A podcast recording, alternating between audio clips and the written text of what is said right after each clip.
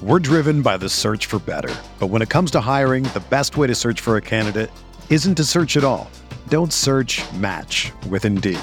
Indeed is your matching and hiring platform with over 350 million global monthly visitors, according to Indeed data, and a matching engine that helps you find quality candidates fast. Ditch the busy work. Use Indeed for scheduling, screening, and messaging so you can connect with candidates faster. Leveraging over 140 million qualifications and preferences every day, Indeed's matching engine is constantly learning from your preferences, so the more you use Indeed, the better it gets. Join more than 3.5 million businesses worldwide that use Indeed to hire great talent fast. And listeners of this show will get a $75 sponsored job credit to get your jobs more visibility at Indeed.com slash BlueWire. Just go to Indeed.com slash BlueWire right now and support our show by saying that you heard about Indeed on this podcast. That's Indeed.com slash BlueWire. Terms and conditions apply. Need to hire? You need Indeed. Hello, everybody. What's going on? Welcome to Talking Buffalo podcast, part of the Blue Wire Network.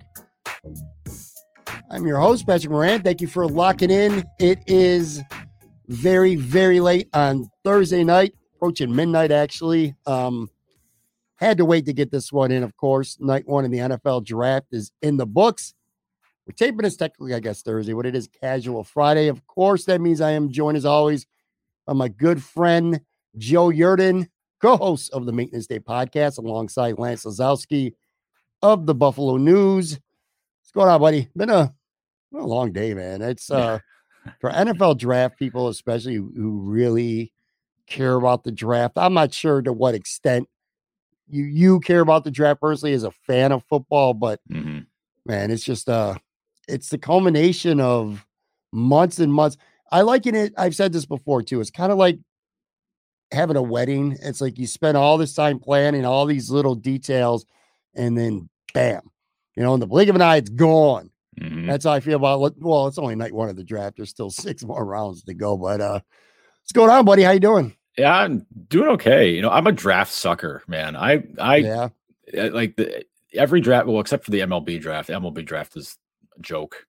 I don't. I, that whole thing's stupid. I, I sure everything about it stinks. But Everything else, though, man, I, I love it. I used to be I used to be like a huge nut on the NFL draft and the and the NBA draft too. NBA draft is kind of it's a little different now because there's so many international guys and like I'm just I'm barely paying attention to college basketball, so I, I doesn't really do it for me now. But like NFL and the NHL draft, they're fun. They're fun because eh, well, at least like the NHL draft, you would get tons of trades happening. NBA sure. NBA draft has trades, but like they can't get like they don't go through for like a like a couple weeks. It's just weird. But now, like you know, NFL draft didn't usually have trades. A little different this year, though. Today tonight made that made that a lot more interesting. I thought it was uh it was a pretty wild night, and yeah, but football fans, it, the draft is a big night. It feels like football, even even if it's only for a weekend. It feels like football season's back. You know what I'm saying? And not, yeah. I mean, you know how the NFL is; it never really goes away because there's always events and stuff going on. But the draft is uh always big which by the way, I mean, we're going to talk draft, obviously, Buffalo Bills here, and we'll talk a little bit of Sabres. For everybody who's watching on YouTube or listening on the audio, uh, just a quick note for people who, you know, tune in every week for Casual Friday.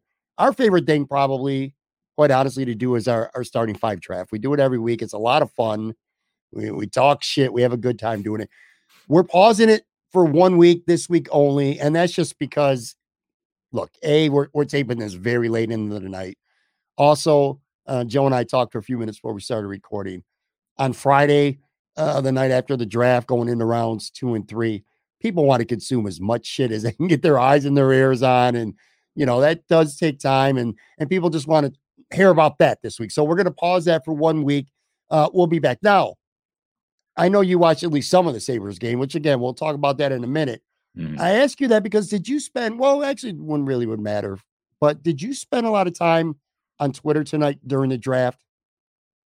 Oh yeah. Did you? I mean, well, I mean, I don't know, I, not as much. Usually, I mean, because I had the draft on on the TV, mm-hmm. and then I had the uh, I had the Sabres game I'm playing on my phone, streaming it on the the MSG the MSG app. So I was, you know, more consumed with that. I wasn't living on Twitter uh, which is good because uh, I think I know where you're going with this. Because being on Twitter for for drafts is, is I don't understand. It's a bummer. It's a I huge bummer. Joe, I don't understand it. People, we wait months. You read mock drafts, you do mock drafts. You don't have to be a media person or a podcaster. Everybody does some form, some form of a pot or a of a uh, of a mock draft. We, we speculate. We, we spend all this time studying and, and guessing and playing this this game basically Mhm. to get to round one tonight. And then you go on Twitter and picks are coming minutes, literally minutes before they're announced. I'm like, where's the fun in that? I like Yeah. the drama. I last in, until the third pick. Now I like to uh I use TweetDeck. I don't know how many people out there or if you use TweetDeck.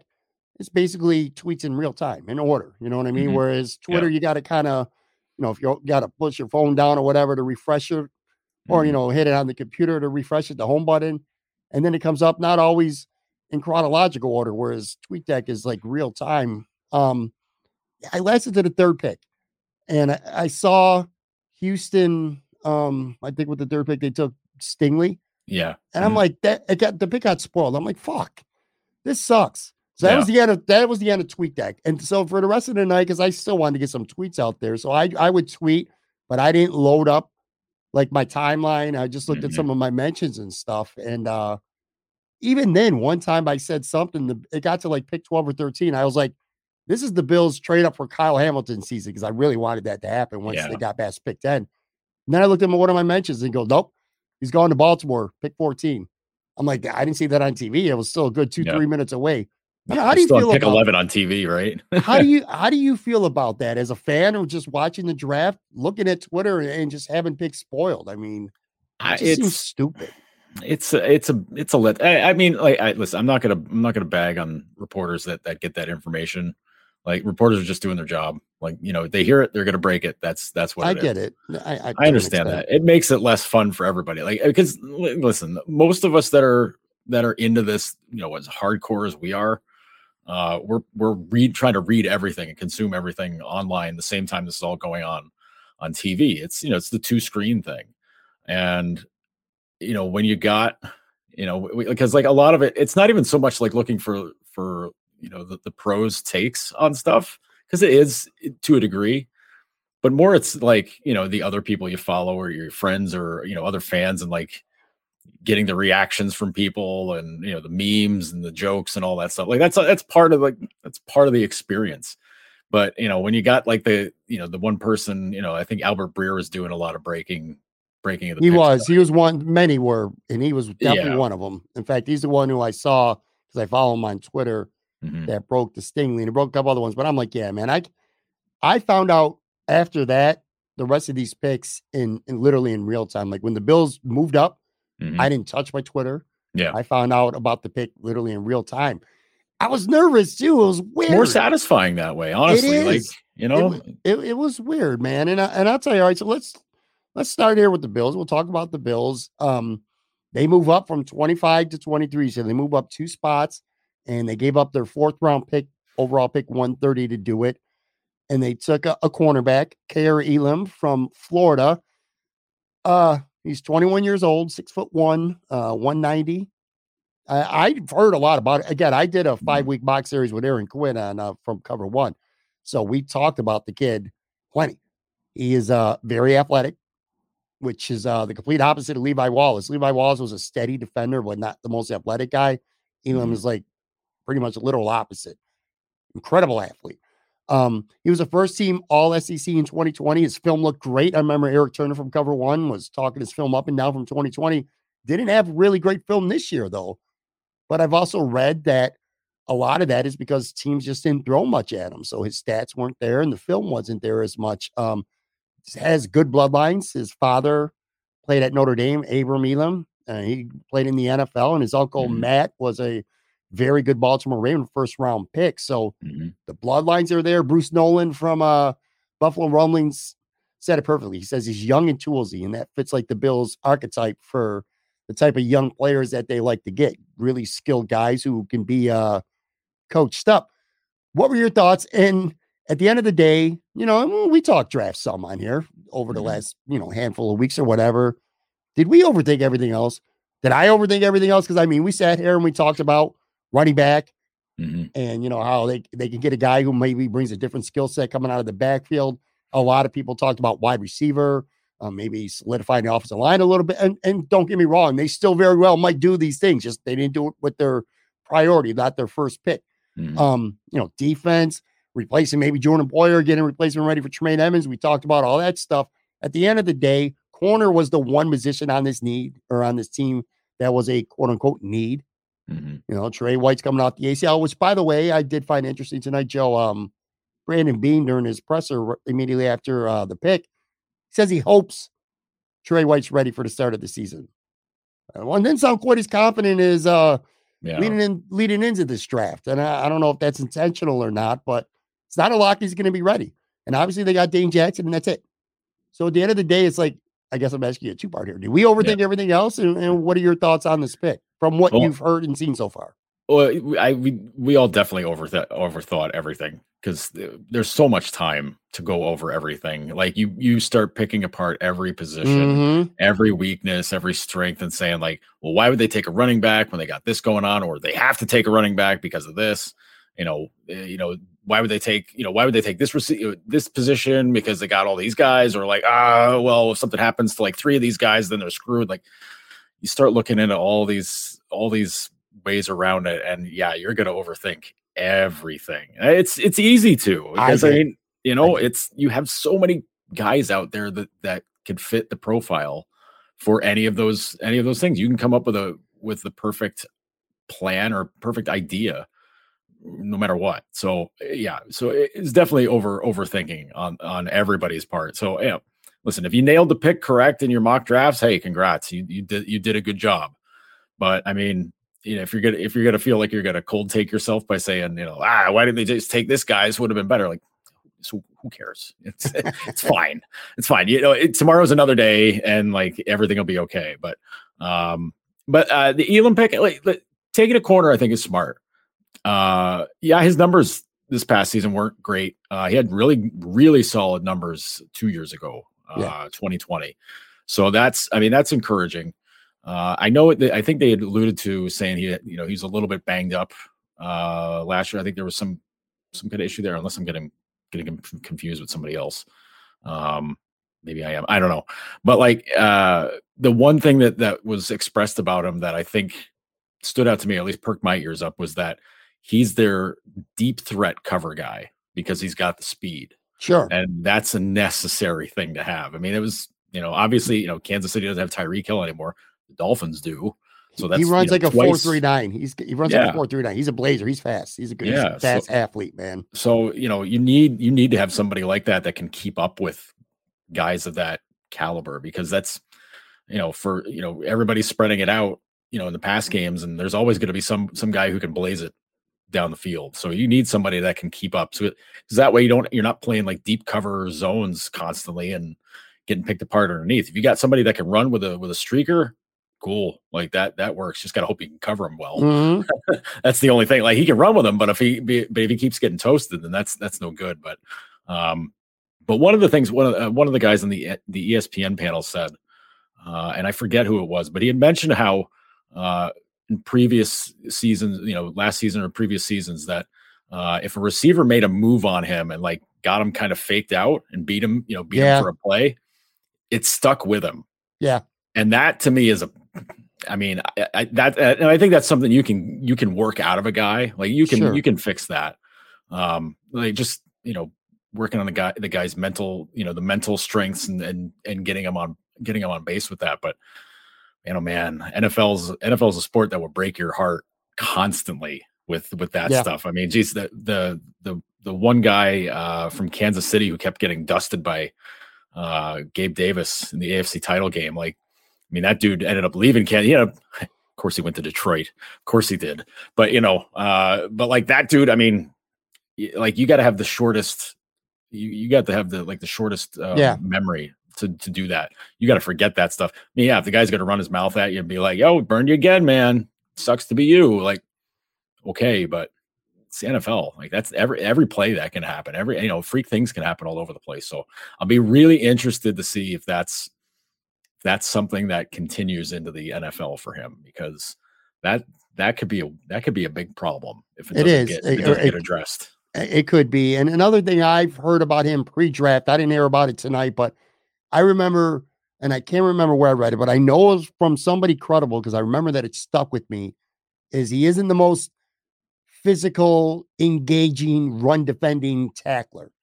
So again, that could be perceived as a negative. I first of all, I mean, again, corner, I totally get. Look, man, Miami's got Jaylen Waddle and Tyreek Hill now. The Jets got Elijah Moore. They drafted Garrett Wilson tonight. Mm-hmm. This is a division with some really good receivers, and this was a weak spot. Plus, another thing I like about him, opposed to some other corners that were available in this draft, is he's an outside guy, and that's what they need. They didn't need a nickel mm-hmm. guy. They didn't need a slot corner. They got Taron Johnson for that. Right. Um. So he's an outside guy. This is the guy who's going to take over for Levi Wallace. Good rookie con or a good deal.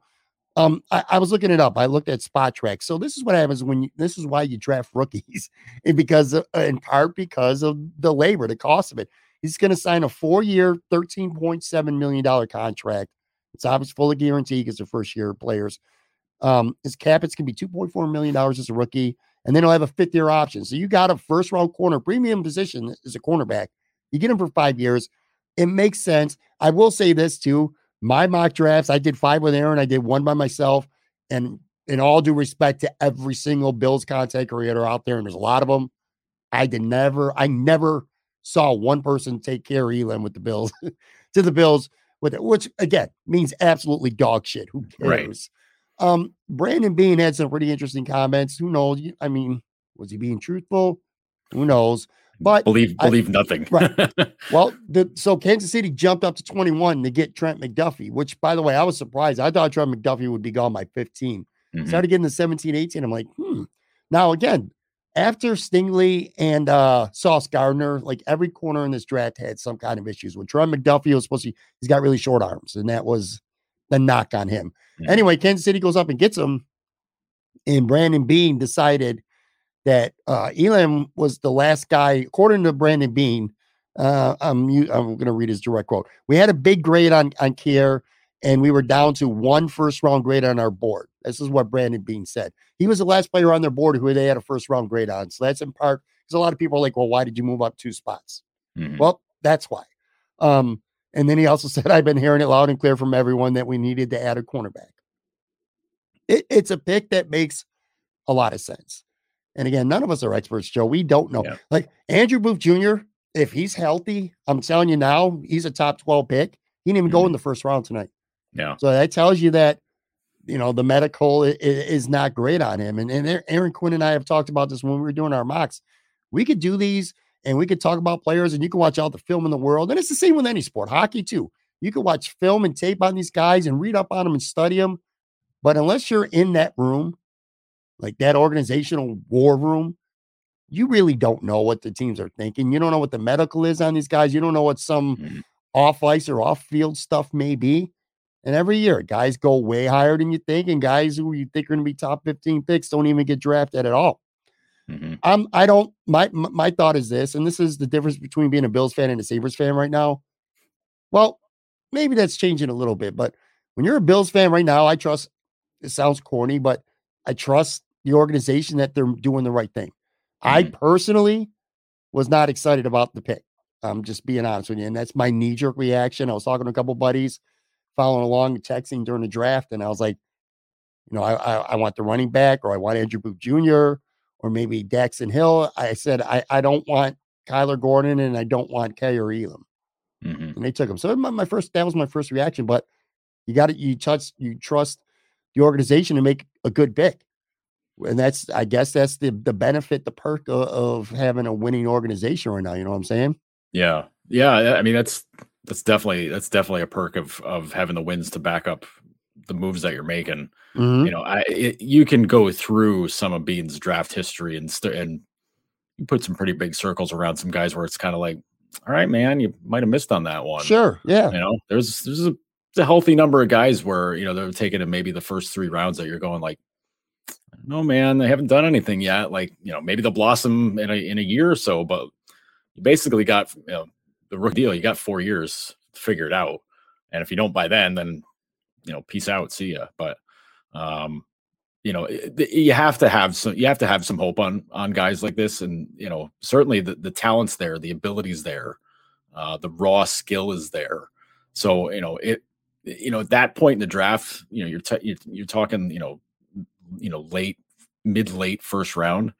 Um, you know, it's it, it's too cliche to say best, you know, best player on the board, but you know when, when it's the NFL, you're you zero in a, on a position, and if there's not a guy that stands out absolutely, but you but you you got to grab somebody. Like if there's a group, like say there's like three or four corners there that you're like, we can take one of these guys, but which one is it going to be?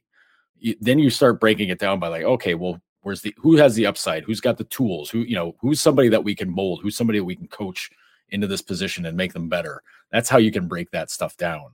Uh, and that's where I think you you get the you get that hands-on approach from the scouts where they're you know they're going to you're going to the games they're talking to all these guys they're talking to people and and figuring out like you know who you know who gets who can be coached up who can who can handle that or who's you know who's a guy that's not going to listen to a coach and just say like whatever man i'll just do it my way like that's the kind of stuff you got to break down uh, when you're when you're picking through these things and certainly at that position in the draft you have to be you got to be on the ball with that you just can't just pull a name and be like well, hope it works you can't do that stuff so yeah you know, I, Beane doesn't do doesn't do something without giving it proper, you know, proper research and due diligence. Um, but then you know, it's just a question of does he make the right call? you know, like you know, I I hate picking on AJ Epenesa, but like it's a, it's a that's a kind of a big standout one there. Uh, for, Cody, for Cody, guy. Cody Ford too.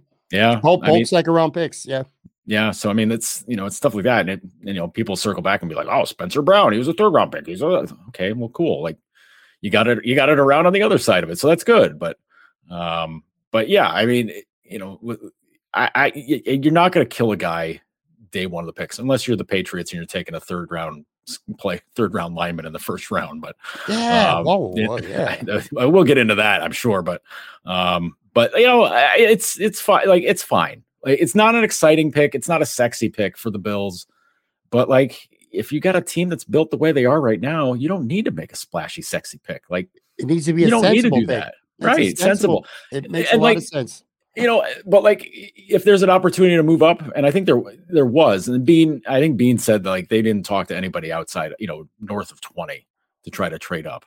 Yeah. Which I don't know about that. I, I think when you see Kyle Hamilton slipping down the board, you're kind of like, all right, how, you know, how, how, you know, where can we get to mm. that we mm. can get that guy? So, uh, you know, I, again, it's draft season. Don't believe anything you hear, you know, just take it, take it for what it's worth at face value and, and go from there. Beane said that he, they were considering moving down. Let me tell you a couple other things I like about the Elam pick.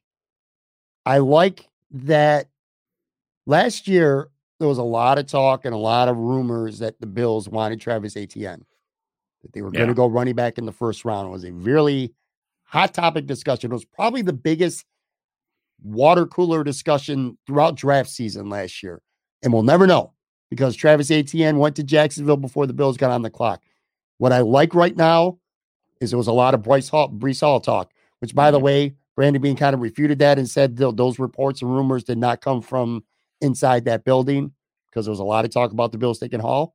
Mm-hmm. And you got to, and here's the reason why you take your his word for it. Because guess what? Guess who was on the board this time? Yeah. Hall was there. So if he really did value that type of running back this high in the first round, well, then he would have taken it. And he didn't. So I'm I, I like the fact that Breece Hall was there and that they didn't go that route. And Elam was so Elam was the fourth corner taken at pick 23. That means for the last nine picks, there are other corners that I saw. Um, you know, I had I can't I had Andrew Booth Jr. That's who I wanted the Bills to take as my corner. Mm-hmm. I know mm-hmm. Sal Capaccio, Matt Parrino both had Kyler Gordon in their final Bills mock drafts um over the last couple of days. Um, Malik Wooden was another guy who was supposed to go around the first round. None of those guys ended up going in the first round at all. So it wasn't just like the Bills took a guy and then you know, uh, Gordon goes two picks later and Wooden, mm-hmm. Wooden goes uh, three picks later. You know what I'm saying? It's like no yeah. other cornerback won in the first round. So there were other teams, good teams, because they're drafting late, who did not value those guys as first round guys either. Mm-hmm. That that that makes me feel better about the Elam pick. So I like the fact that, like last year, for an example, the Bills took Greg Rousseau, and I can't remember off the top of my head, but I know for a fact two or three defensive ends went right after him. And I'm like, great, we're going to be comparing these guys for years. Not really going to do that with corner because, again, there was nobody who went immediately after Elam. Mm-hmm. So I like that. And again, I like the fact that the running back was there. So now that question was answered. Um, there was linebackers available, which I was quite Devin Lloyd. I was surprised he was there.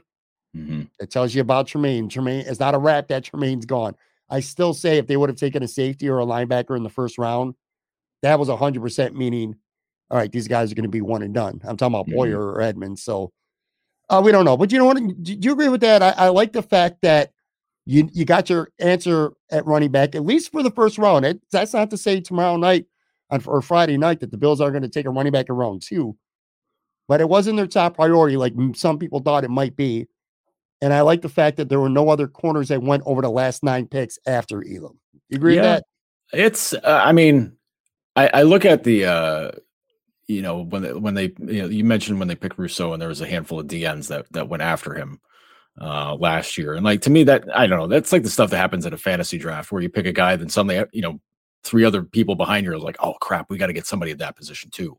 Yeah, they want to like, like right? Yeah, like if one of their guys, you know, if you take somebody that was high, you know, that was high on their board, and they're just like, oh crap, we still we we got to get a guy, we got to get him now. Mm-hmm. You know, we're not going to get, we can't get snaked out. You know, we're not going to lose. You know, we're not going to come around the second round and you know, and maybe not get get any of the guys that we were we were looking at. So let's just grab them.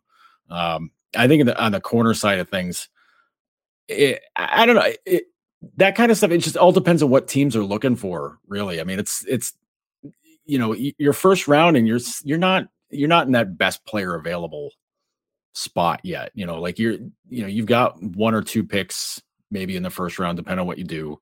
You know, you're you're picking out positions where you're like, okay, we could use some help here, or we've got a guy. You know, we've we've got our eyes on somebody that's going to make an impact now. Uh, you know, I, I think that's you know other teams behind them, you know, had bigger pressing needs than corner.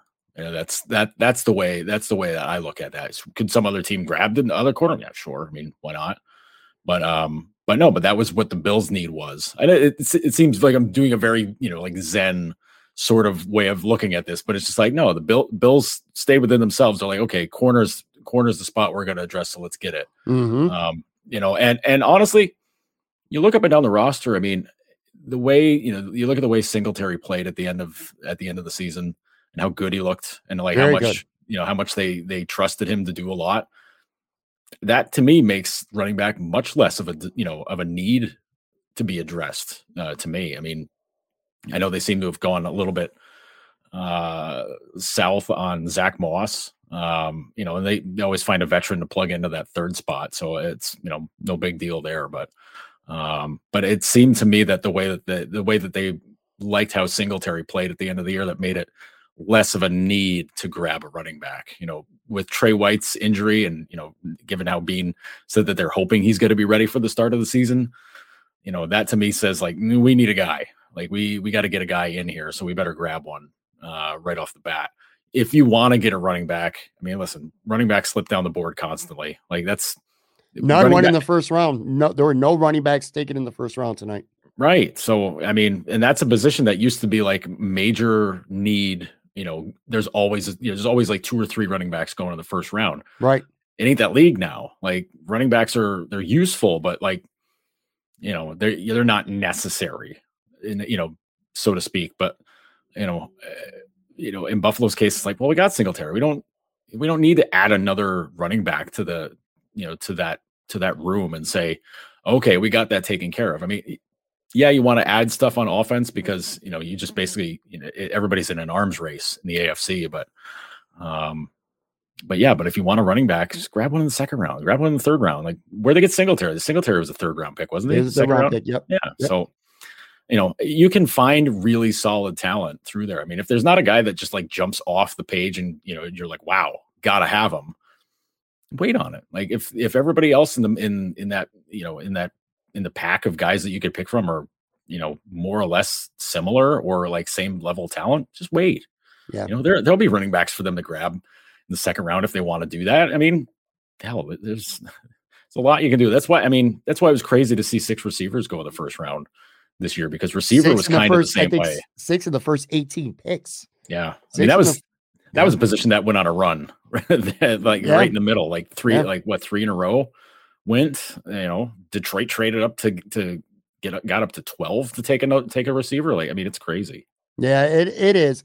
One last thing with the Bills, and then we will. Uh, I want to take a quick break, and then I want to come back. I want to go around the league a little bit, starting actually with uh, your team, the Detroit Lions. I want to talk about them for a few. But uh, I'll say this too about the Bills. I did when I did my last mock draft um, just yesterday. I said that there were three positions that I really wanted to make sure I addressed with the first three picks, and that was running back, corner, and interior offensive line guard. Not necessarily in any specific order either. And obviously they went corner. I look at round two going into this draft, and I want them, I still want the Bills to take a running back, but I want them to take a specific type of running back. I want, I think it was very telling that they went after JD McKissic early in free agency because he's a really good pass catcher out of the backfield. And I think that might be the one element on this offense that they do not have. Mm-hmm. Singletary's okay out of the backfield, but he's he, and he's not a breakaway kind of guy. James Cook is a running back from Georgia most people I, I look at most boards and, and they got third round grades, but I'd be very happy with him in the second round. Uh, Rachaad White is another running back. I would like him. So either of those guys, uh, there's a couple guards I like still. Dylan Parham, uh, Sean Rhyan, and Ingram, Cam Jurgens. Uh, there's a safety, Juwan Brisker. There's a lot of talent still to go. And sometimes we, we, you know, we spend so much time looking forward to tonight because it's such a big deal that we forget that this is one round and that there's still six to, six more to go. And drafts are made to me in rounds two through four. You know what I mean? That's where you really find some some good players and the cream rises to the crop, the, the, the guys who are best at drafting. But anyway, I am happy and I, I I'm satisfied. It was a sensible pick. Let's just leave it at that. I'm not blown away. I don't think it was uh, a sexy pick, but it makes a lot of sense. I was very much, I wanted to move up for Hamilton. I wanted to move up for Stingley because stupid me thought he might be around pick 12, 13. I remember saying third. Thursday afternoon. Thursday afternoon, I'm like, all right, Stingley or Hamilton are there come 11 or 12. So I remember Washington picked 11th. I was like, this is like trade up kind of territory. Yeah, Stingley was gone freaking three. And Hamilton ended up going to Baltimore at 14, which pisses me off. But anyway, let's take a, a real quick break because I do want to go around the league and and go through over. Eh, we'll find out a couple teams that had a couple uh or some good drafts. And one of them is your boys, man, the Detroit Lions. So be right back, folks.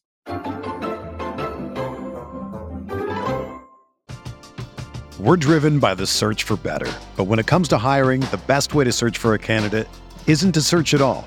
Don't search match with Indeed. Indeed is your matching and hiring platform with over 350 million global monthly visitors, according to Indeed data, and a matching engine that helps you find quality candidates fast. Ditch the busy work. Use Indeed for scheduling, screening, and messaging so you can connect with candidates faster. Leveraging over 140 million qualifications and preferences every day, Indeed's matching engine is constantly learning from your preferences, so the more you use Indeed, the better it gets. Join more than 3.5 million businesses worldwide that use Indeed to hire great talent fast. And listeners of this show will get a $75 sponsored job credit to get your jobs more visibility at Indeed.com slash BlueWire. Just go to Indeed.com slash BlueWire right now and support our show by saying that you heard about Indeed on this podcast. That's Indeed.com slash BlueWire. Terms and conditions apply. Need to hire? You need Indeed. When you need mealtime inspiration, it's worth shopping Kroger, where you'll find over 30,000 mouthwatering choices that excite your inner foodie. And no matter what tasty choice you make, you'll enjoy our everyday low prices, plus extra ways to save, like digital coupons worth over $600 each week. You can also save up to $1 off per gallon at the pump with fuel points. More savings and more inspiring flavors make shopping Kroger worth it every time. Kroger, fresh for everyone. Fuel restrictions apply. All right, I'm back with Joe. And quickly, I, I do want to give, well, I will give Detroit credit, but I also think Jacksonville, I don't know, man. If I had the top pick of the draft, I'm taking Aidan Hutchinson. And I think he he was gifted to Detroit with the second pick. Not to say that Walker's going to be a bust or a bum for Mhm. Jacksonville. It just seems like a big boomer bust type of pick. Whereas I think Hutchinson is a safe player that is going to be really good. And he goes to Detroit, and then Detroit moves from 32 to 12, 20 spots. They move up, Yeah. and they go get Jameson Williams, which you know, he's injured right now. So who knows when he's going to be healthy, but this dude is probably the best receiver in the draft. And uh and and I'll tell you what too, because when I first I was like, wow, they must have gave up the fucking farm to get him. I looked it up. They really didn't. So this is No. what Detroit gave up. They gave up eight spots in round two. So they moved back eight spots. They swapped and go back eight spots in round two. Mhm. And then they give up their third rounder. That's not a lot to move up 20 spots in round one. Usually you're talking a first pick next year and more. So the price of poker was cheap for Detroit. And to their credit, uh, they moved up. Man, they got DJ Chark, they got Hockenson, they got Mhm. DeAndre Swift. I mean, Detroit's got a long way to go. Hutchins is a real nice piece for that defense. Mhm. I, I if you're a Detroit fan and you are, I'm pretty excited about this draft, and I'm pretty excited about uh the future. What, what one other thing too, because they had plenty of opportunities to take quarterback and they didn't. Mhm. I think this is let Jared Goff play this year, and next year's quarterback class is supposed to be significantly better. So they'll have ammunition. Go get Mhm. your guy next year, whatever. But you got some pieces in place if you're a Detroit Lion. Good. Jameson Williams and Aidan Hutchinson, man. You got arguably the best defensive end and the best wide receiver in this class, and you got them both. yeah. That's a good deal for Detroit, a good haul. Yeah, I mean, trading 32 and 34 to move up to 12. I I don't I I know there's they've got like the table that figures out like, you know, what you know what what pick is worth what. Oh, I figured it out, Joe. I I don't know. Like that I that seems like a good deal. Detroit got the if you go by the old draft value chart, I don't have it in Mhm. front of me, but I do know for a fact because I did look it up because I thought it was really lopsided. It wasn't. If it, Mhm. it favored it favored Detroit by like it favored Detroit by like a couple hundred points, which is like the equivalent of a third round pick. That's what I'm saying. yeah. Detroit didn't give up that much to move up 20 spots. Yeah. And I mean, you know, they still get their second round. I mean, they still get their second round pick. It's just a Yeah, little just bit lower in the second round. picks lower. Who gives a What, shit? what, they, what they do, who cares? Yeah. Uh, it's I, I don't know. It, it- it's it's surprising to have have the have them making competent decisions. You know, we, we've we've talked all year about you know the Sabres. Like, yeah, they're still a bad team, but like things are feeling good about them. That's exactly what the Lions were the end of last season. Like Mhm. the, the the last few weeks of the year, they played pretty strong games. You know, there was a hit, there was a couple of games where like they probably shouldn't have lost, but they did. You know, that's what happens. Those Lions, they lose games. But like they, you know, a couple of the games they won, like the I think the the, game against Minnesota, like that was a it was a huge win for for them. I mean, it wasn't a huge win in the grand scheme of things, but Right. you know, for them, that was a really impressive win. Um, and, and you know, the the vibes are strong. Dan Campbell, you know, people were joking on him, myself included, for all the you know the weird stuff he was saying and you know the preseason and just all the goofball, you know, we're biting kneecaps off and crap like that. I was like, okay, man, like just just chill out. But uh, the but the guys love him. The team team goes through a wall for that guy, and you know that that says a lot to have a bad team that has a coach that they'll rally around. I mean, you know, Lions back in the day had a good team and they had a bad coach that they rallied around. So I mean, you know, that's that's how things work sometimes. But I mean, Campbell's Campbell's done something there that that's kind of it's doing something that hasn't been that hasn't been around in Detroit in some time where there's there's a positivity, you know, within within the room. You know, there's not like that that gloom that just looms over everything constantly. You know, it Yeah. affects everybody and everything. It's not totally there right now. The funny thing is though, like you you you you listed it out. You know, they add DJ Chark, they add Jameson, they draft Jameson Williams. Amon-Ra St. Brown's an incredible like unbelievable that they that they got him. I forgot about him. Shit, man. He's Right. good too. He- Yeah, they he got set- dude weapons, man. He set some rookie records for the for the franchise last year. Like it's crazy. Goff, Jared Goff ain't gonna have no excuses, man. There's a lot of weapons on that team. Some somebody pointed out. Somebody well they're pointed, gonna block for him, but well, the line's a little the line's a little bit better. Um, the line definitely played better at the end of the year. Penei Sewell was uh, that the first round pick last year. mhm. Dynamite selection. That Yeah. kid's good. Uh, so I mean, yeah, there's no excuse for Jared Goff. Although somebody pointed out, like Jared Goff's excuse is that he's Jared Goff, and I'm like, you know, you're not True. totally wrong there, but you know, but like he's got the he's gonna have the receivers around him. Swift is Swift is a damn good running back. You know, like he he can grind out yards, but he also can catch the ball out of the backfield too. He's good at that. Hockenson's an outstanding tight end. I love Hockenson. You know that was that was a pick what they made that I was just kind of like, dude, why do we? What are you taking a tight end for? This is stupid. And I was like, no, he's actually really good. So that's fine because I was too stung by you know the the past years of you know taking Eric Ebron before you know two, like two or three picks before Aaron Donald. You know, like sure. Come on, you know things like that. Brandon Pettigrew back in the day, like these dudes couldn't catch a cold playing in Detroit, and then you know the get a guy like Hockenson where it's like, okay, big, you know, big corn fed guy from Iowa, great, cool, but he's been as advertised. He's dynamite. So the offense, offense could be fun. Like the NFC, we talked about how good the AFC is going to be and how how much of a knockdown drag out it's going to be. NFC is going to be weak as hell. Yeah. So you know, Detroit. I mean, if they can score some points and stop stop some teams,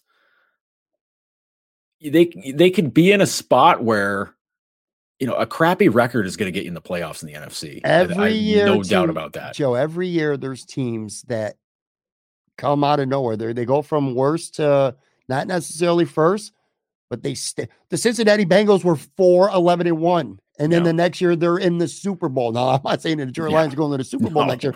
However, they, if they do, you're going to have to peel me off the floor. Well, okay. Guess what? 365 years ago or 365 days ago, Joe, mm. I would have told you well, the Cincinnati Bengals, ain't might go. They, they went to the Super Bowl. So yeah. I'm just saying it does happen. You look at this draft as a whole, and I, am going to pull it up here on the screen. If you're watching this on YouTube anyway, um, I'm not going to read every single pick. Travon Walker going first overall. I, I'm not going to say it was stunning because there were a mm-hmm. lot of rumblings coming over the last couple weeks or a handful of days at least mm-hmm. that it could happen. I'm still somewhat surprised by it. And then, like I said, Hutchinson going the first, the, the real shocker to me was uh Stingley going third overall to uh to Houston. I really love what the Jets did. Sorry, Bills fans, but you yeah. know, keeping it real here, man. I mean, so they get Sauce Gardner. He's the best corner in the draft. I think he is. He's, I think he's better than Stingley. Mm-hmm. That's just my opinion. But anyway, they get him fourth, and you need a guy like Gardner because guess what? You know, we talked about um, Buffalo having to defend Miami Mm-hmm. And the Jets, well, Sauce Gardner is going to be seeing a lot of Stefon Diggs and Tyreek Hill for a long time to come. But then they go in to get Garrett Wilson with the 10th pick because they had the fourth and the 10th pick. He mm-hmm. is a really good wide receiver. Him and Elijah Moore, that's a really good receiving tandem for Zach Wilson to find out kind of what what he's got. You know, mm-hmm. we, we spent so much time talking about Tua Tagovailoa and if he's going to be a bust. Time to find out a little bit about Zach Wilson too. Yeah. You know, they got some. He's got to stay healthy. That's right. the thing. Yeah, for sure. And then they and then they traded in or back up near the end of the first round and got Jermaine Johnson, a defensive end who many people had going in the top ten. So they had like three guys who a lot of people thought would be in the top ten, and they got them in the first round. So I was really impressed with them. Um, then you go through this. What, what else we got here? The Giants they picked at five and seven. They get an edge guy and a tackle. I like um, the Giants draft. I think they they got a couple bang yeah, up guys I, there. Thibodeaux's yeah. Thibodeaux was a guy that if Hutchinson went first, Thibodeaux was going to be a lion. I'm I would have guaranteed that. And, and I think it would have been lineman they got pick. is yeah Evan Neal's Evan Neal's really good.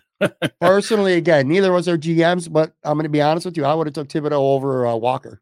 Mm-hmm. If, yeah, if, if I if I, I I don't know, it's just something about Walker. I think that I I follow that Georgia defense pretty closely.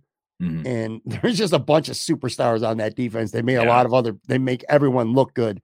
Um, so then we get a little run on offensive lineman. Um, Seattle took a, a, Charles Cross at nine. We talked about the Jets already. The Saints, this is when the trade started going nuts at 11, man. Mm-hmm. I was like, when the Bills are going to get in, when the Bills are going to get on this, because I really wanted Hamilton. But anyway, uh, so the Saints move up and get Chris Olave. He's a receiver that Aaron and I took in two Bills mock drafts. Uh, and then, of course, Detroit moves up for Jameson Williams. So you had your one and receivers there 10, mm-hmm. 11, and 12 are all receivers.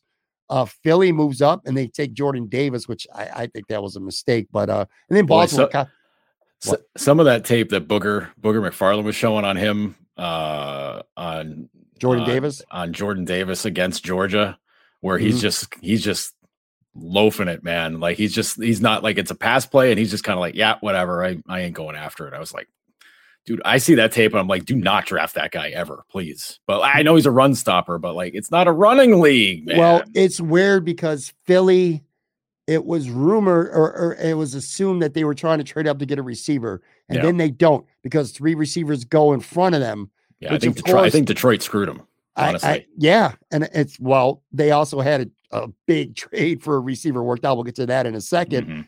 Um, so anyway, then Baltimore, Kyle Hamilton, of course, falls to the fucking Ravens. That really, if there's one pick in the first round that really makes me angry, Yeah. it's that pick. Not Mhm. even so much because the Bills didn't get him, because I never thought the Kyle Hamilton was going to the Bills. I didn't think he was going to be there at 14. And I certainly Mm-hmm. didn't think he would just fall into the laps of the Ravens. So that really Yeah. pisses me off. He's what a what a what a defense for him to line, Yeah, to line he's up gonna. on. Crying just- out loud. He's got perennial Pro Bowler written all over him Mhm. on that defense. Houston was up next, and this was a surprise. Kenyon Green, they took a guard. I say a surprise because I thought Zion Johnson would be the top guard off the board. And every mock Mhm. we've done or people I've talked to, it felt like Zion Johnson would be the top guard. But anyway, Houston goes guard, good pick.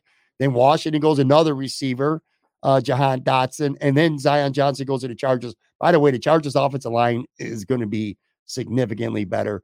So then Tennessee It, needs to be. It Right. really needs to be. They got to do it for Herbert. So after thinking that Philly struck out on wide receivers, we get news from Adam Schefter, who, by the way, did not appear on ESPN. I guess his uh, kid graduated from high school or something like that, so he was at a graduation. But he did tweet out breaking news: the Tennessee Titans traded AJ Brown to the Philadelphia Eagles. That's a big trade. AJ Brown's a beast, man, and they got him Mhm. and DeVonta Smith. So Philly's going to see what they really got in Jalen Hurts. But anyway, Tennessee takes Tra- Treylon Burks, which was the sixth receiver. Uh, the Saints didn't trade it up for a lineman. Uh, Pittsburgh was up next. They took the only quarterback of the first round, um, Kenny Pickett. And then Kansas City moves up and they go get Trent McDuffie, which made me mad because I really thought the Bills Mhm. were going to get McDuffie. Once it got to be to Pittsburgh, I was like, all right, I think McDuffie's going to fall here. Can I can I just say something about sure. Steelers taking Kenny Pickett? Mhm. I, I- it's amazing that an organization would still be affected by not drafting Dan Marino back in 1984. like that, like that was fresh in their mind. They're like, we're not letting another pick quarterback get away from us. Uh, uh like that was destiny. He was going to get taken by the Steelers. Uh, Like, probably the cool and probably if you got if you watched the draft on TV, probably the coolest moment of the night was his reaction. Yeah. I, I thought that was really cool, man. He was overcome completely with emotion. I totally get it. I thought that was Mhm. I love that human element. I, I thought that was awesome. But anyway, I I feel like if the Bills really wanted Trent McDuffie, if that was really their guy and they really wanted him, they could have Mhm. moved up and got him, and they didn't. So maybe You- they really well. maybe Elam was right there with him. Um, you think? Do you think the Patriots are going to make that trade with them? Uh, no, they, I'm saying they could have went to 19. They could have moved up to Yeah. 20, maybe, because I Pittsburgh obviously still could have got Pickett. Mhm. Um, but anyway, so yeah, Kansas City moves up to get McDuffie. The New England moves down. Um, Green Bay takes the first, so they got two first round picks. I'm like, all right, well, they lose Davante Adams, but six or seven receivers have already went. What the hell are they going to do? they take a linebacker. By the way, a linebacker that I like a ton. I love Quay Walker. I thought Yeah. that was a good pick. But anyway, he's a linebacker. Then the Bills move up. They get Elam. Uh, Dallas takes an offensive lineman. Baltimore gets a another guy, Tyler uh, Linderbaum, by the way, a center, falls into Mhm. their lap. He was many people thought he was like a top 12 player. So Mhm. again, Baltimore gets two first round picks. They did trade Hollywood Brown, by the way. Um, then we talked about the Jets already. Jacksonville moves up. They get Devin Lloyd. A lot of people had him as a top top linebacker. I like that pick. Green Mhm. Bay has another pick, and they take a defensive lineman. So they took two front seven guys on the defense. Didn't touch. I can't imagine Aaron Rodgers feeling pretty good right now. Let's just put it that way. What? So then. I guess I guess he was I guess uh you, well, you were watching some of the Pat McAfee uh stream tonight, weren't you? I watched it for a little bit until okay. Until Because Rodgers Rodgers was on there tonight. well, I didn't see that because I yeah. stopped watching it because again they they kind of spoiled a couple picks. Oh. and I didn't. okay. I just refused to have that shit done. So, all right. So anyway, Green Bay takes two front seven guys, and then at the very end of the first round, two safeties I like a lot. Daxton Hill goes to Mhm. Cincy. Cincinnati's had a real. By the way, the Bengals have had a very good fucking offseason. And people don't want to talk about that team. They want to talk about the Bills and the Chiefs and a Mhm. couple other AFC teams. The Bengals are the AFC champions, and they've had a really good offseason, man. They've Mhm. solidified that offensive line. I like Daxton Hill. I think he's going to be a really good kind of Yeah. utility knife defensive back for them. And then Minnesota with the last pick of the first round took Lewis Cine, a safety that I like a lot. He's a heat seeking Yeah. missile. I like that dude. Anyway, I, I do want to talk for a minute about the New England Patriots. Okay. Mhm. So they move down to 29. I don't know. You know, we, we take the Bills. All Right. right. The Bills have not been able to get over the Kansas City hump. Say two years ago when they lost, they said we have to be able to beat the Chiefs and we got to build our team to beat the Chiefs. Um, I don't understand what New England's doing. Did they not Yeah. watch? Did, did they forget about Josh Allen in the playoffs last year? If you're going to try to win your division, your goal is to win your division, right? Mhm. That's how you get in the playoffs. That's how you get a home game in the playoffs. Why are you not adding as many pieces to the defense as humanly possible to try to stop and contain Josh Allen? You know, the Bills Yeah. knew to beat Kansas City, they had to get a pass rush. So they couldn't get to Patrick Mahomes two years ago. They go out, they draft two defensive ends with their first pick last year, Rousseau and, and Boogie. Now they, even though, you know, and then they, they go sign Von Miller because Mahomes ran wild on him again. They know that's mm-hmm. how you got to beat the Chiefs. The New England Patriots draft a fucking guard, Yeah. the third guard on the board, from Chattanooga. Cole Strange. Yo, listen, man, this guy might become a pretty good pro. I got nothing against the guy. Yeah. Every single, and I know prospect rankings don't mean shit, but I have not seen this guy even go in the second round of a mock draft Mhm. that I've seen personally. Yeah. They're not It- drafting guy again. Did they not watch? Did they not watch the freaking Buffalo Bills? What they did to him? How do you not address the defense? There were a lot. I just named some good safeties. I named some good Mm-hmm. linebackers. How are you drafting a guard? Yeah, I I Oh. think I think the vid, the, ta- the tape that they were watching uh, of the of those losses to of the loss to Buffalo had to do with the offensive side of the ball because Mac you know Mac Jones he had no help back there at all. Uh, now, but like still, I I don't know.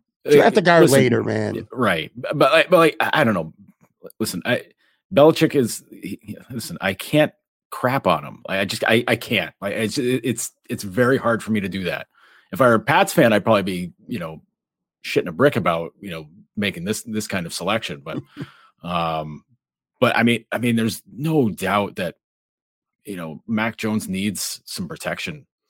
You know, back there. I mean, he's got to you got you got to get that guy some time to do some stuff. But don't you have other more pressing needs? Like, you know, I mean, if you need a guard, you could have picked that dude in the third round. Pick him in the second round. Like, who gives a shit? You know what your pressing need is? You're not is? missing out. Like, you're not going to miss out on getting him by taking him there. You know what your biggest pressing need is, Joe? To not give up seven touchdowns and seven Yeah. drives against the Buffalo Bills in the playoffs. right? And I feel like maybe having a couple guys on defense that can make a play might contain them Yeah. a little bit. You're right. Yeah, I'm not saying they don't need a guard. I'm not saying to protect Matt Jones is a bad idea, but you're that's a real reach yeah. in the I- first round. Listen, if they take if they take. Lewis Cine, like if you take Lewis Cine at that spot, that's I think that's that would have been a or Hill pick. or Dax or Hill. yeah, Daxton Hill. That listen, if the Lions were still picking at 32, either one of those guys was was somebody that I was like, man, take take either one of those guys there because they could use that. But um, but like uh, Pats could use that guy. I mean, I I know they got they got some hot shots in the secondary, but like your secondary got shredded in the playoffs, man. Like you need help. you know, you can look at it and say like, oh, well, it's just one game. It's like, yeah, it was a one game in a very big spot. Like you Right. can't you can't get roasted like that and not address it. Right. Well, I'll tell you what, before we get out of here, because again, it's going to be a uh, very interesting, well, Friday night tonight, I guess, night two of the draft. Night two of the draft my favorite night, by the way.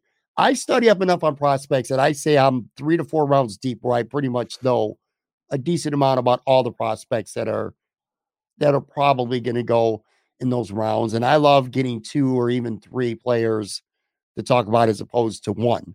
Um, so that'll be interesting. The Bills don't have a fourth round pick currently. They got a second and a third. So we'll see what happens uh tonight. Before we get out of here, though, I, I just want to spend a couple minutes talking about the Buffalo Sabres. Certainly not going to shit on them for one game because this team has been playing very, very well of late. Mhm. They've been playing pretty well, just generally speaking now for the last Right. couple months. But um, they slept walk, I guess, in, in Yeah. Boston tonight. They decided to take a nap uh, during this game. I'm going to be completely transparent with you. I didn't watch but maybe three minutes of the game because I was fixated on the draft. But mm-hmm. the Sabres go to Boston, they lose five nothing. Our old friend Linus Ullmark got a, sh- I believe is in that right. He got the shutout. Yeah. They did lose like five nothing. I mean, that was the last time I checked. It was five nothing, correct? Yeah, yeah, yeah. yeah five nothing was was was the final. So I mean, you watch at least some of it or enough to know. I mean, was was just a just a total laying eggs, sleepwalk kind of. You just one of those nights you'd like to forget, even though they're gonna have a lot of time to think about it soon because literally Friday night tonight is gonna be the last game of the season. But uh, yeah, just one of those nights, huh? It's uh yeah, it was definitely one of those nights. It, it was it, it's the kind of night where if uh if people weren't feeling positive about the team, people would have been like just carrying how pissed they would have been about this game into into August, honestly, because it was it was that ugly of a performance. I mean, it had all the markings of a game that would just fry fans forever because you know it's Ullmark gets the shutout. It's his first shutout with the Bruins. And it comes in game 81 of the season. You know, Bergeron gets a hat trick and you know, four points. Like Taylor Hall scores a goal. Like everything Ooh. about that. Yeah. Yeah. It was, that. Yeah. It was that kind of game. Yeah. you know, so like everything in that game was just like, oh God, these guys like this is why we hate the Bruins, like that kind of stuff for for Sabres fans. But nobody's paid attention. Everyone's watching the draft. You know, the one guy you could say played well for for Buffalo was Owen Power. So you know, that's, that's nice. Good. But like, but really, like it, it's a, you know, it's a, it's a game that might as well have been played the Phantom Zone as far as it goes in Buffalo because nobody, nobody watched, nobody gave a crap. Everybody's, everybody's, everybody's waiting for the Bills to pick, you know, and, and listen, listen, you could have watched the entire game had it been over and then still waited another hour and a half for the, for the Bills pick to come up. But like, why bother? You know, like yeah, it didn't didn't mean anything. Like the the game that matters for for people here is the one uh, on Friday night with you know it's RJ's last game, last game of the season. It's home against Chicago. Pat Kane coming to town. You know the whole the whole shindig. So uh, you know it's it's that it's that kind of thing where like you just you know you're not going to hold it over anybody's head. You know sure. just you know just say you played it, never look at the tape again, and call it a day. Like that's that's that's really the the most you can say about a game like that because honestly, it just doesn't matter. I mean, like you want to see him have a nice performance and you know maybe kind of stick it to Boston, you know, a little bit because you know you can you can still mess with their playoff positioning, um, but you know doesn't matter. I, it I really doesn't key, matter. I low key don't. I could give a shit less about them winning or losing the game, but mm-hmm. I low key wanted Tage in the score because yeah. I wanted him to get to 38 so he'd have a little more realistic chance to get to 40 in the last game. Now he's gonna he's at 37, so he would need yeah. to get a hat trick. It would be pretty cool. That'd be, pretty, that'd be a pretty nice way to do it. Like, yeah, get a hat, trick against, against Chicago. Against Chicago in RJ's last game, but he's at 37 and then Skinner's at 33. So maybe he could pop one in and try to, you know, and then score again Friday and get to to 35. It will be interesting. I, I mean, again, the end of a of a great era with Rick Jeanneret. Um, you know, so the last question I want to ask you is this because you do maintenance day with Lance, mm-hmm. big fan of it. It drops every Monday. The season's going to end. Is it going to be more? Now, again, you're not a Sabres fan. You talk right. Sabres, but you're not a Sabres fan. So I don't mm-hmm. want to get, you know, too, I know you're not excited, so to speak, that they're right. playing better. But as a content creator, as somebody who has a podcast and is going to be doing this, is it easier for you to go into the off season because this is your first off season having maintenance day pod with Lance? Mm-hmm. You're going into the off season. Are you looking forward to to producing content more because this team is showing a lot of promise? That there are a lot of promising things you could talk about instead of the same old shit like it's been for the last say ten years, where it's just going to feel dreary and feels like you're talking about something because you have to. Yeah. Whereas this feels like, you know, that it feels like your your podcast, your the timing with your podcast is it's kind of on the ground floor of something. It feels like that's being built that could turn into something special. You know what I'm saying? Yeah, it's uh it's definitely a lot different because you know the last I mean geez the last the like those the two years with the athletic it was just like we get we get halfway through the year and I'm like John Vogl and I'd be looking at each other like what are we going to do with this? Like sure, this is right. You know, eh, you know, not only is it difficult to write about, but like nobody cared. You know, like you know, you're trying to you're trying to make money, or you well make money for make money for the company anyways. But um, but like you're just trying to like get people to subscribe to stuff. And like nobody gives a shit, you know, nobody cared. Mhm. Uh, like this time around, though, it's it, it's it's nice. It is nice to have you know something where people are just kind of like, all right, hey, next season's going to be better. Let's you know let's get let's get fired up about it. The thing is, we, we don't know. I mean, I can't speak for Lance, but I'm just kind of like, how do we go about this? Because it, it- we haven't really had an off season like that. Because even you know, not since at least uh since since when they drafted Jack, anyways. Like that, I mean, that off season there was, I mean, there was excitement because you know, Sure. draft, draft Eichel, they traded, they'd already traded for Kane, they traded for O'Reilly, they trade, you know, trade for Leonard, all that stuff, and you're just like, wow, okay, they're going for it right away, cool Mhm. you know, you know, obviously we know how that turned out. It didn't didn't go that great, but um, I mean that first season went decently okay, I suppose. First second, yeah, first season because they got like 80, 80 something points, which still the high mark in the last, you know, what, what nine years.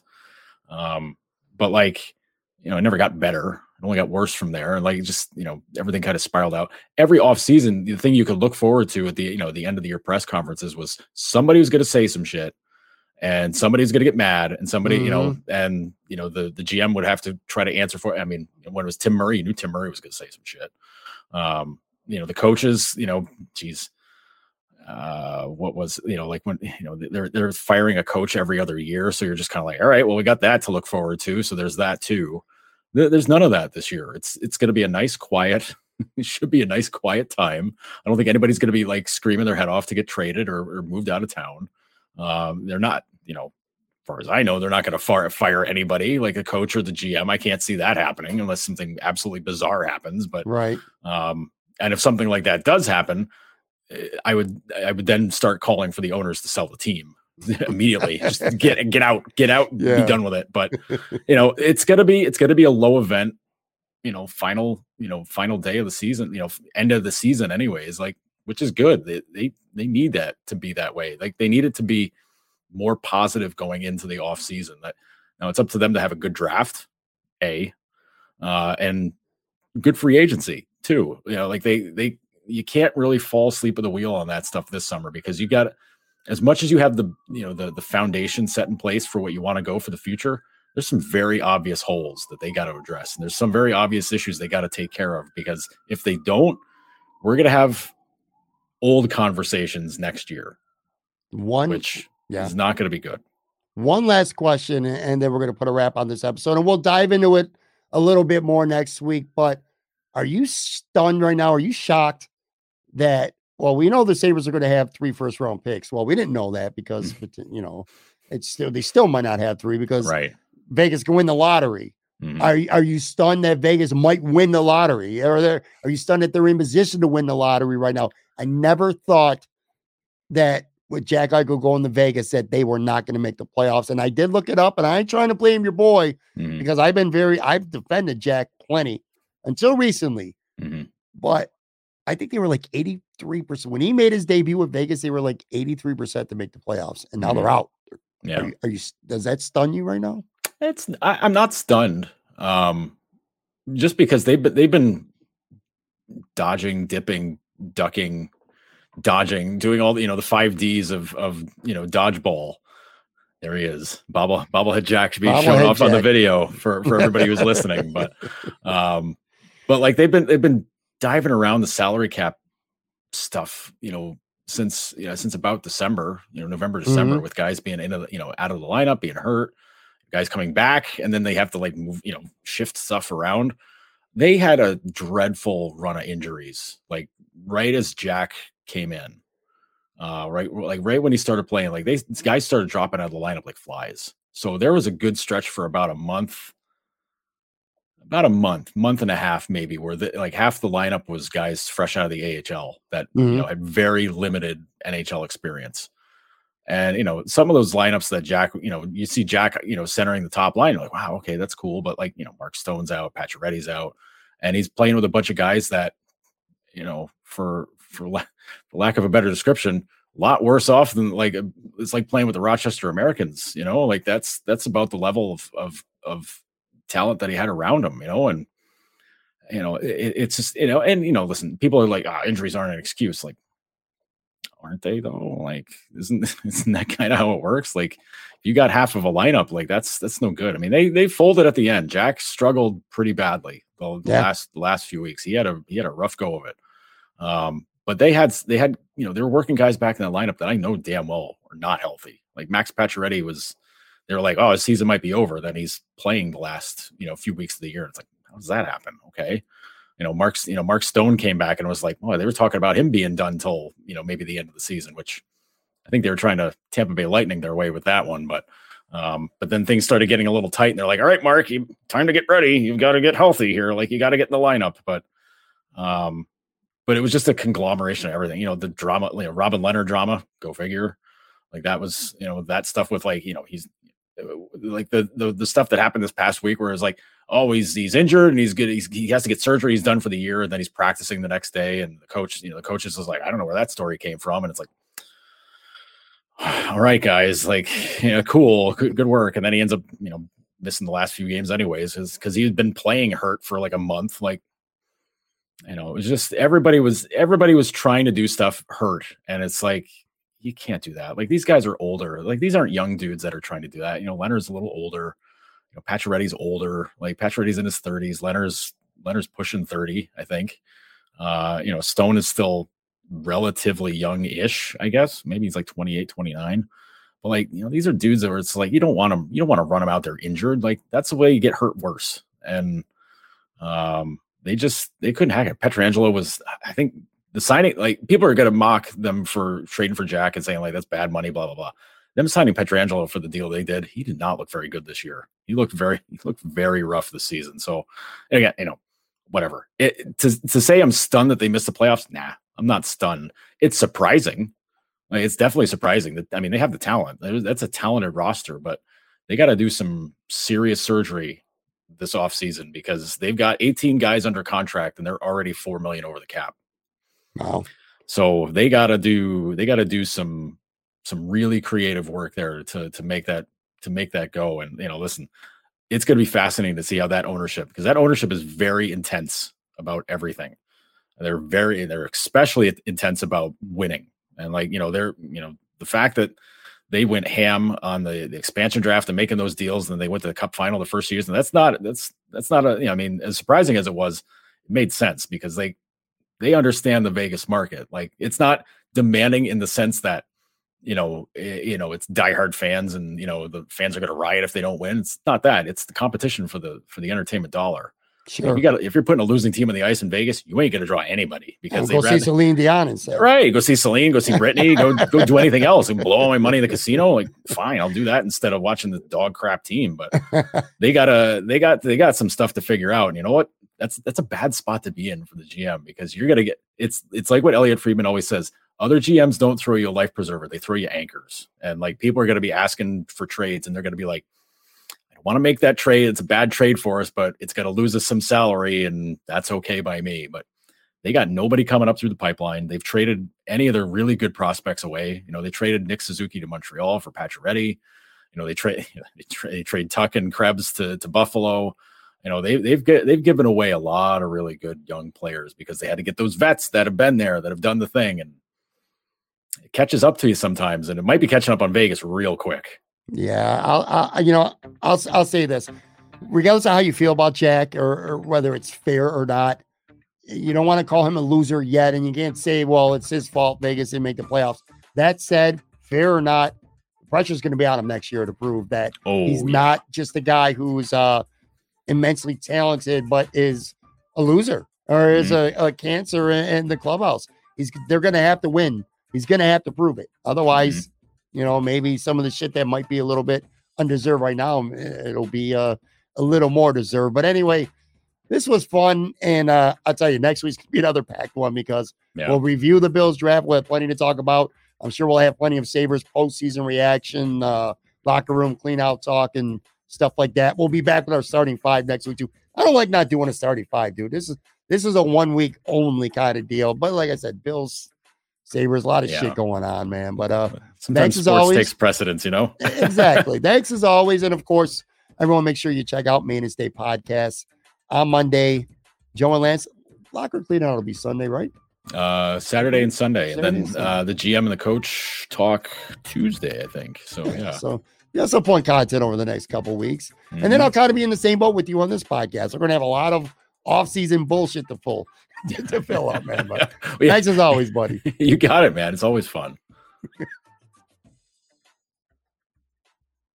Everyone is talking about magnesium. It's all you hear about. But why? What do we know about magnesium? Well, magnesium is the number one mineral that 75% of Americans are deficient in. If you are a woman over 35, magnesium will help you rediscover balance, energy, and vitality. Magnesium supports more than 300 enzymatic reactions in your body, including those involved in hormonal balance. From functional medicine doctors to mental well being and female hormone experts, we all know that magnesium is the one mineral to improve all aspects of well being and health. But which one? Magnesium Breakthrough from Bioptimizers, the trusted choice recommended by leading experts with seven best absorbed forms of magnesium to ensure your body receives the support it needs for overall well being. Go to bioptimizers.com slash balance today and use code BALANCE10 for 10% off. Support your journey to wellness at B-I-O-P-T-I-M-I-Z-E-R-S dot com forward slash balance. Magnesium Breakthrough from Bioptimizers, your foundation to optimal health and vitality.